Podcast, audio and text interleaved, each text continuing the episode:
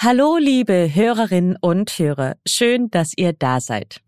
Es gibt Menschen, denen macht ein Streit nicht viel aus und solche, die versuchen, jedem Konflikt aus dem Weg zu gehen.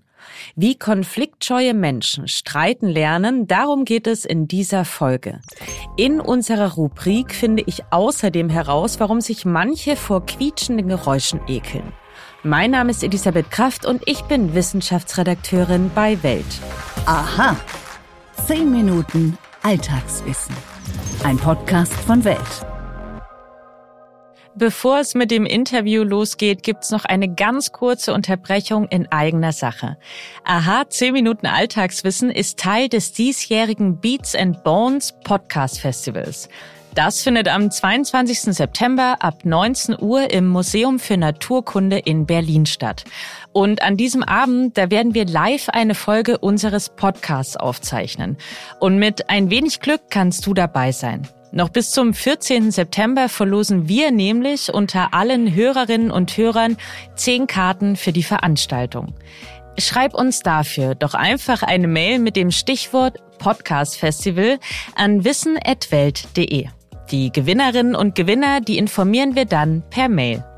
Aussitzen, zögern, flüchten. Manche Menschen sind lieber still und schlucken Kritik herunter, statt für ihre Wünsche und Bedürfnisse einzustehen.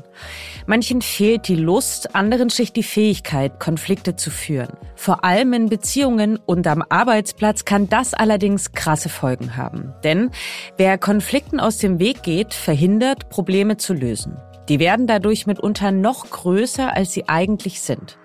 Obwohl uns Streiten stresst, und zwar körperlich wie psychisch, ist es deshalb wichtig, Konflikte austragen zu können. Aber kann man streiten lernen und wenn ja, wie? Das möchte ich von Friedrich Glasl wissen. Er arbeitet als Berater, Mediator und Trainer in Konfliktfragen und ist Autor zahlreicher Standardwerke zum Thema. Und er kennt allerhand Tipps und Übungen, die uns helfen, unsere Konfliktfähigkeit zu schulen. Herr Glasl, warum scheuen denn manche Konflikte, während andere so gar kein Problem damit haben, sich auch mal zu streiten?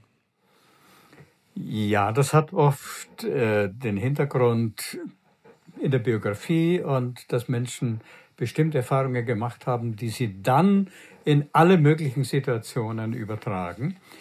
Und zwar, es hat ja die Hirnforschung gezeigt, wir alle haben in uns die Neigung, wenn etwas uns in irgendeiner Weise belastet, entweder Kampfmodus einzuschalten oder die Flucht zu ergreifen oder wir sind ähm, in der Schockstarre, wir sind paralysiert.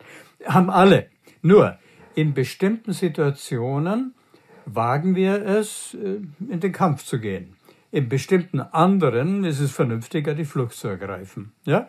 Weil so eine Übermacht uns gegenübersteht.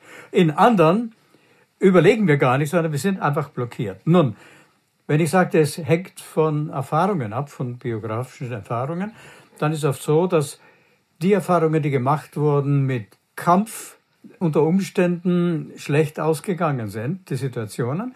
Und jetzt wird das generalisiert und auch auf andere übertragen. Und da entsteht dann eine gewisse Vorsicht oder Angsthaltung, während andere vielleicht damit gute Erfahrungen gemacht haben und sagen, drauf los, es kann nichts schief gehen. Ja?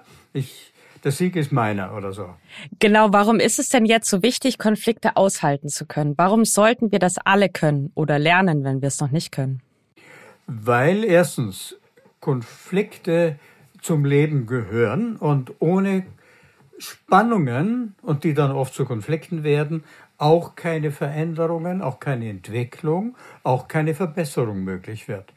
Und nun ist es so, wenn unter Menschen, also ich rede jetzt nicht von intrapsychischen Konflikten, dass ich in mir selber eine Spannung habe, soll ich das tun oder das oder das, sondern mit anderen Menschen.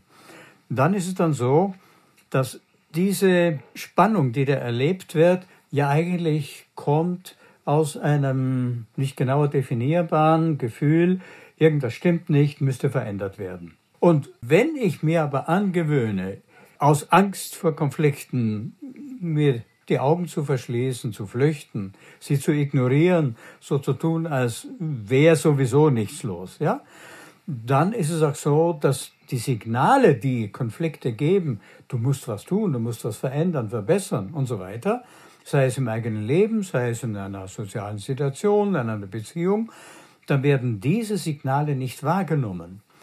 Und darum stagnieren dann Beziehungen.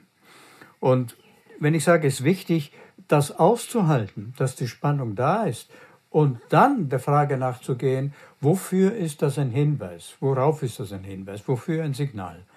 Dann kann Veränderung, kann Entwicklung stattfinden, vom Moment der Geburt an. Wie können denn jetzt konfliktscheue Menschen lernen zu streiten? Ja, das Beste ist, wenn das Lernen mit Üben, mit Ausprobieren äh, verbunden wird. Denn ich meine, diejenigen, die streitlustig sind, die geben einen Rat und sagen, jetzt wag es doch, tu es. Aber das hilft jemandem, der konfliktscheu ist, überhaupt nicht. Ja? Am besten bitten Sie ein, zwei Vertrauenspersonen, dass Sie mit denen mal ausprobieren dürfen, wie ist es, wenn Sie jetzt einmal mehr in eine Art ja, aggressiven Verhaltens gehen. Ja? Und lassen Sie sich von der Person dann erzählen, wie hat das auf Sie gewirkt. Und noch was, sagen Sie der Person, mach mir's schwer.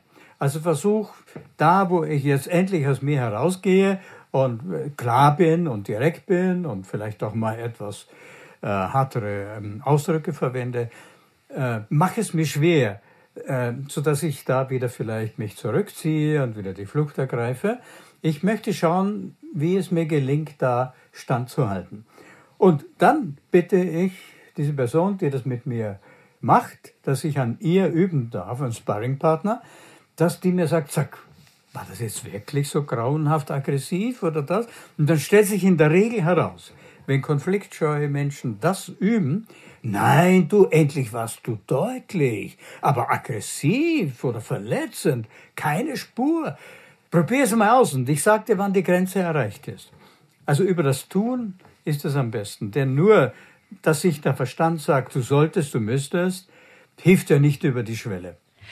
Jetzt gibt es doch aber wahrscheinlich auch Situationen, in denen es sich gerade nicht lohnt, einen Konflikt einzugehen, sondern es besser wäre, den Konflikt zu vermeiden. Was wären denn solche Situationen? Gehen wir kurz zurück auf das, was ich sagte. Die Hirnforschung hat gezeigt, in uns allen ist der Kampfmodus, der Fluchtmodus und dieser Blockierungsmodus. Ja? Und es kommt darauf an, in welcher Situation was sinnvoll ist. Und ähm, wenn ich jetzt einer Situation gegenüber bin, ganz klar ist, das ist so eine Übermacht, ja?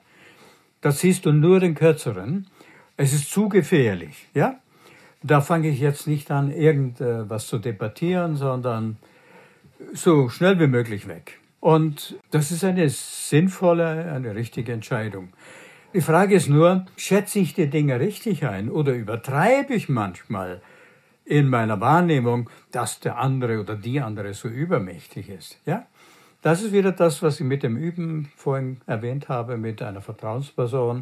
Du kannst ja mal schauen, wie ist die Wahrnehmung, wo verzerrst du das, was du wahrnimmst, weil du übervorsichtig bist oder vielleicht die Streitlustigen, weil du über mütig, also Mut hast, aber über den Mut hinausgehend übermütig bist.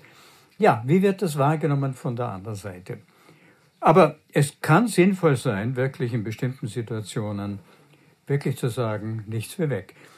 Aber deswegen rate ich auch wirklich, wenn ich entschlossen bin, ich will meine Haltung, meine, mein Verhalten ändern, dass ich mit Vertrauenspersonen sage, ich schaue mir genauer die Situationen an, wo kommt bei mir der Kampfmodus auf, in welchen Situationen kommt der Fluchtmodus auf und in welchen bin ich einfach blockiert.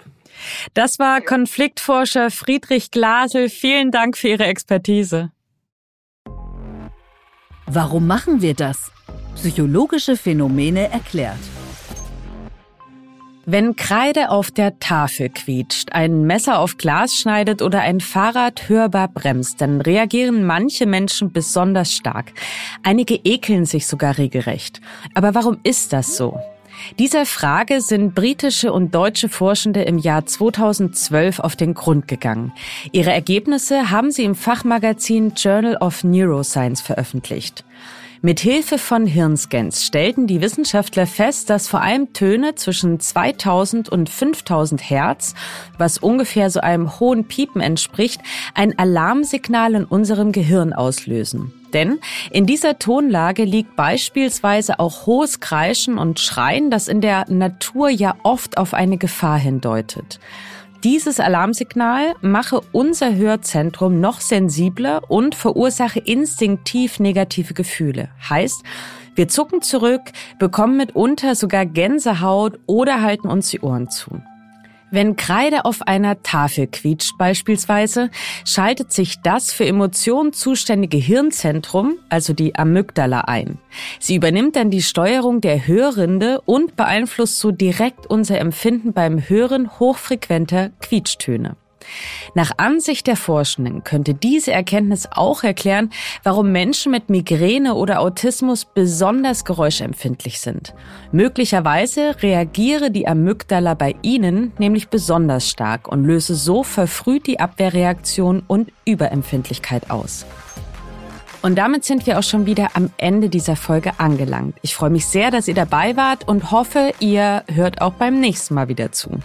Wenn ihr Lob, Anregungen oder Kritik habt, dann schreibt uns doch eine Mail an wissen at welt punkt de oder bewertet unseren Podcast auf den Plattformen Spotify oder Apple Podcasts. Natürlich am liebsten mit fünf Sternen.